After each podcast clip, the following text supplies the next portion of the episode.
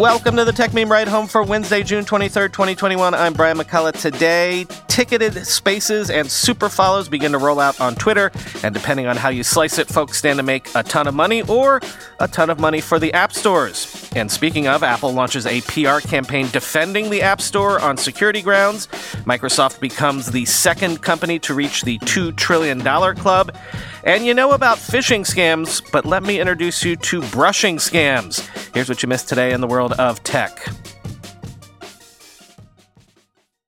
Twitter has opened applications to test out ticketed spaces and super follows for a small number of users, among them your friend and mine, Chris Messina.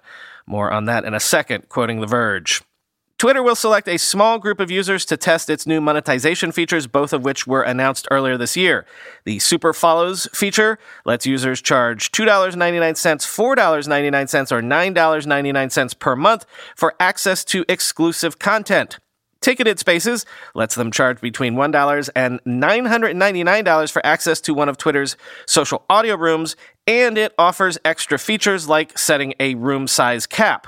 Users can see if they're eligible to apply by checking a new monetization option in the mobile app sidebar. Test group participants will initially keep 97% of the money they make with ticketed spaces or super follows after the fee that iOS and Android charge for in app purchases. Twitter will increase its cut from 3% to 20% if a user makes a total of $50,000 on both systems. Twitter's 20% commission is lower than that of some subscription platforms. Amazon owned video service Twitch takes a 50% cut from subscriptions, and YouTube charges 30% of membership fees. The fee is only commensurate with OnlyFans' 20%, but it's substantially higher than the 10% commission from newsletter platform Substack or the 5% base rate of membership platform Patreon, although both those services require additional payment processing fees. While Facebook introduced a subscription service service in 2018, it says it won't take any commission besides Apple and Google's in-app purchase costs until 2023, end quote. That's a nice little rundown of the state of play in this sudden war for the creator economy. Jack Nicas, though, ran the numbers and came out with this specifically in regards to using super follows on Twitter. Quote, if someone pays $10 to subscribe to your tweets, you get $5.60. Apple or Google gets $3. Twitter gets $1.40, end quote. So, a lot more about all of this on our Twitter space tonight at the usual time, 9 p.m. Eastern, 6 p.m. Pacific. We're going to talk about Facebook's live audio rooms, Spotify's green room, and also this new super follow and ticketed spaces stuff. Chris shared with me yesterday some of the stats in terms of what Twitter thinks he could make from his large Twitter following. We'll see to what degree he wants to share that with us tonight. And also, we might have a very special guest right at the top. So do join us live or look for the episode tomorrow on Spacecasts.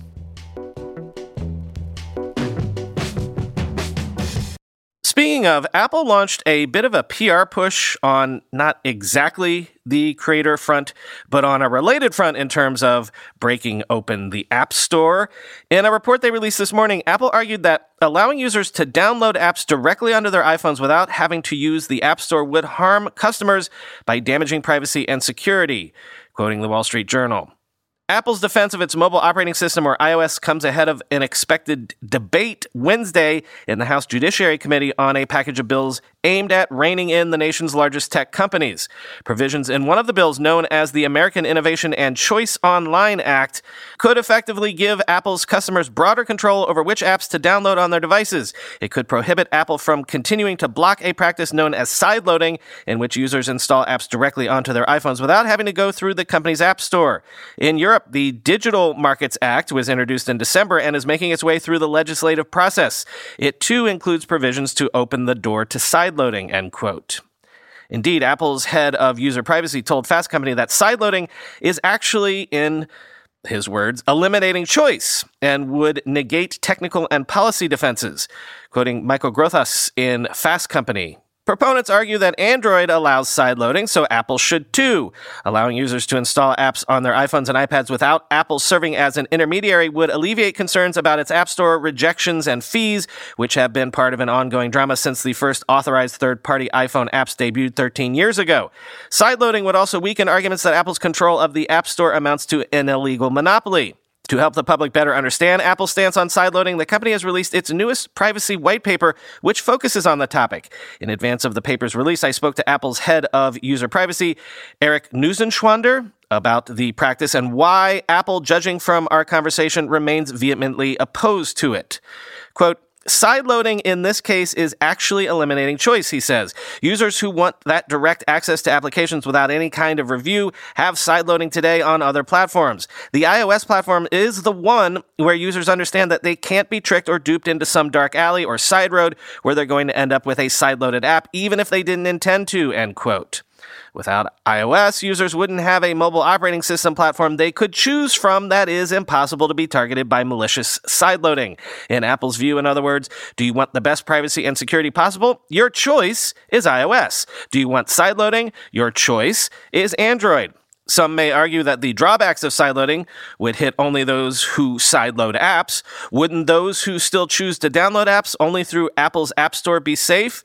But Neuenschwander points out, as the company's white paper does, that the mere existence of sideloaded apps would encourage bad actors to target unsuspecting users more by trying to lure them to download their malicious ones from unofficial stores or sites. You might be savvy enough and cautious enough to know a fake app store when you see it, but is your 15 year old nephew or 75 year old father. Quote, even users who intend, they've consciously thought themselves that they are going to only download apps from the App Store. Well, the attackers know this, so they're going to try to convince that user that they're downloading an app from the App Store, even when that's not happening. Neuenschwander says, Really, you have to think very creatively, very expansively, as an attacker would, trying to go after so many users with such rich data on their device. And so users will be attacked regardless of whether or not they intend to navigate app stores other than Apple's, end quote. Yes, but then the debate is becoming is a 30% tax on every transaction a hell of a steep stipend to pay Apple for this sort of antivirus protection?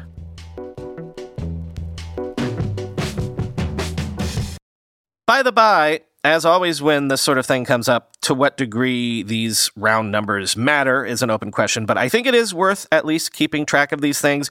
Microsoft has become the second public U.S. company to reach a $2 trillion market value after Apple did it first in August of 2020, and two years after Microsoft itself surpassed the $1 trillion market cap barrier for the first time. Quoting Bloomberg.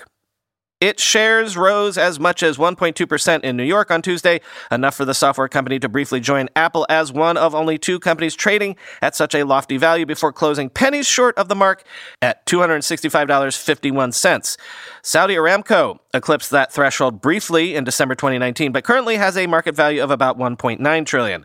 Microsoft has gained 19% so far this year, outperforming Apple and Amazon as investors piled into the stock on expectations of long-term growth for both earnings and revenue and expansion in areas like machine learning and cloud computing, end quote. Since we're on the topic, Facebook is closing in on the $1 trillion club for the first time.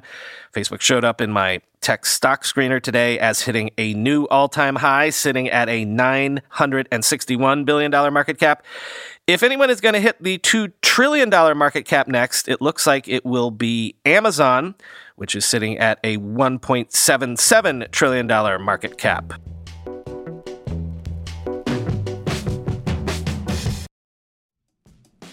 When you go through airport security, there's one line where the TSA agent checks your ID and another line where a machine scans your bag. The same thing happens in enterprise security, but instead of passengers and luggage, it's end users and their devices.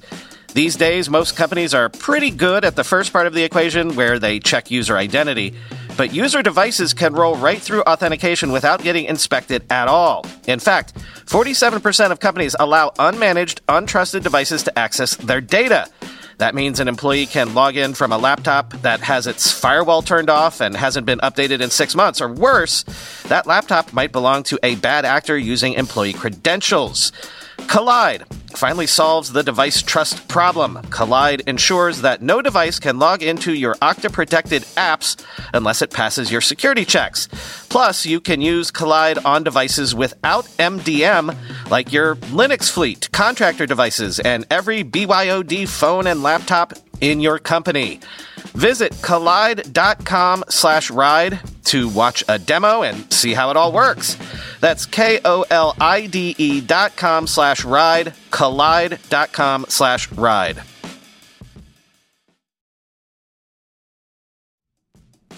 We all know there are things in life that you have to compromise on, but when it comes to your health, there is no compromise. So don't go back to that one doctor who uses your appointment to catch up on the latest headlines, their family group chat, their crossword puzzles, just because they're available right now or they take your slightly sketchy insurance.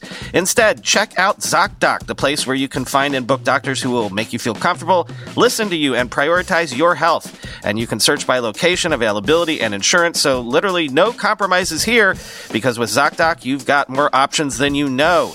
ZocDoc is a free app and website where you can search and compare highly rated in network doctors near you and instantly book appointments with them online. Once you find the doc you want, you can book them immediately, no more waiting awkwardly on hold with a receptionist. And these docs all have verified reviews from actual real patients. We're talking about booking appointments with tens of thousands of top rated, patient reviewed, credible doctors and specialists. I have personally used ZocDoc to find a podiatrist when I needed one for the first time ever in my life. Go to ZocDoc.com slash TechMeme and download the ZocDoc app for free. Then find and book a top rated doctor today. That's Z-O-C-D-O-C dot com slash techmeme. ZocDoc.com slash techmeme. Interesting raise for developers. Vercel, which develops the popular open source Next.js React framework, raised $102 million in a Series C led by Bedrock Capital at a $1.1 billion valuation, quoting TechCrunch. As Vercel notes, the company saw strong growth in recent months, with traffic to all sites and apps on its network doubling since October 2020. About half the world's largest 10,000 websites now use Next.js. Given the open source nature of the Next.js framework, not all of these users are obviously Vercel customers, but its current paying customers include the likes of Carhartt, GitHub, IBM, McDonald's, and Uber. Quote, for us, it all starts with a front end developer. Vercel CEO Guillermo Rauch told me, Our goal is to create and empower those developers and their teams to create delightful, immersive web experiences for their customers, end quote. With Vercel, Rauch and his team took the Next.js framework and then built a serverless platform that specifically caters to this framework and allows developers to focus on building their front ends without having to worry about scaling and performance. Older solutions, Rauch argues, were built in isolation from the cloud platforms and serverless technologies, leaving it up to the developers to deploy and scale their solutions. And while some potential users may also be content with using a headless content management system, Rauch argues that increasingly developers need to be able to build solutions that can go deeper than the off the shelf solutions that many businesses use today. Rauch also noted that developers really like Vercel's ability to generate a preview URL for a site's front end every time a developer edits the code. So instead of just spending all your time in code review, we're shifting the equation to spending your time reviewing or experiencing your front end. That makes the experience a lot more collaborative, he said. So now designers, marketers, IT, CEOs can now come together in this collaboration of building a front end and say, that shade of blue is not the right shade of blue, end quote.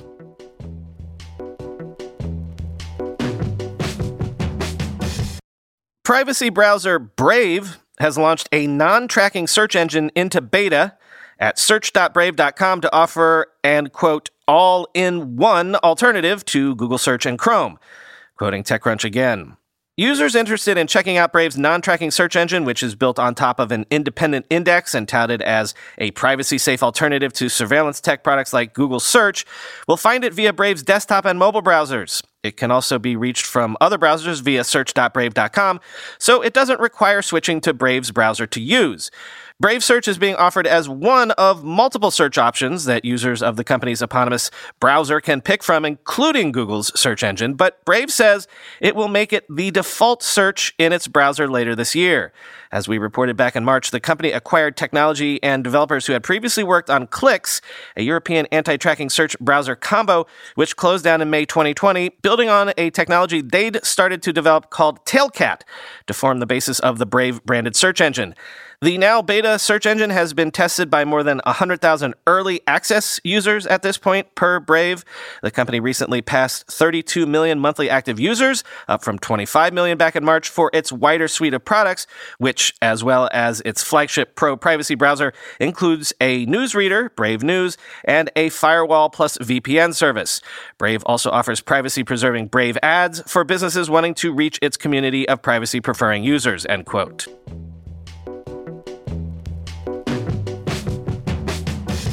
Finally, today, news we can all use. Let me introduce you to the brushing scam. No, it has nothing to do with your dentist. Quoting Yahoo Life. If you've ever received a package you didn't order from a shopping platform and nobody owns up to having sent it, you might have been caught up in a brushing scam.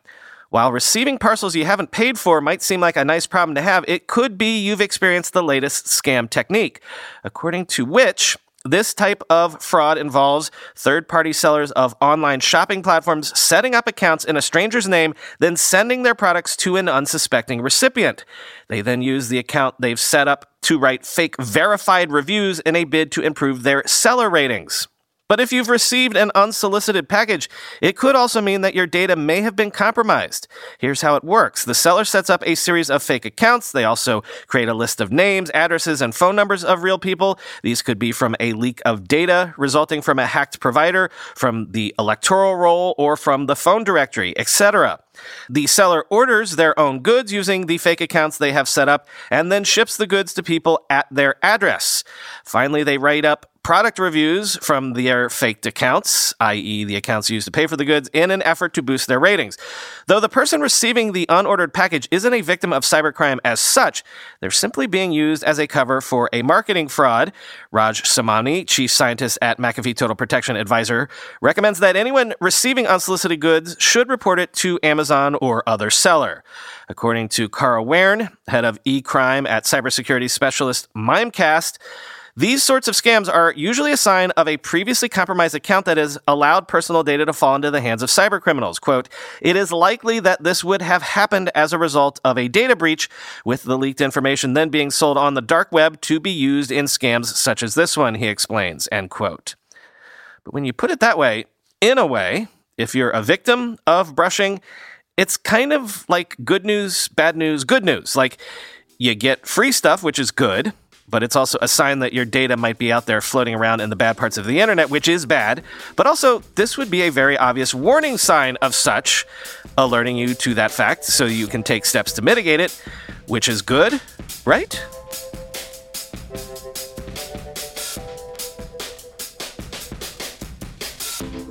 Hey, it's been a while since I asked you to rate and review this podcast.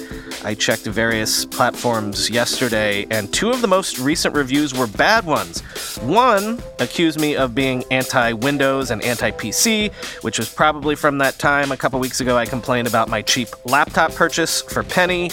You'll recall people got pissed about that. But funny enough, the other most recent one accused me of being an obvious Apple hater. So hilarious. Anyway, if you like this show and have never done so, give us a rating and write up a nice review for us on Apple Podcasts, on Google Podcasts. Does Spotify allow you to do reviews? I'm not ever clear on that. Wherever you're listening to me right now, take the time to give us a rating and review. Helps people find the show, and we can bury those two recent contradictory negative reviews. Thanks in advance. Talk to you tomorrow.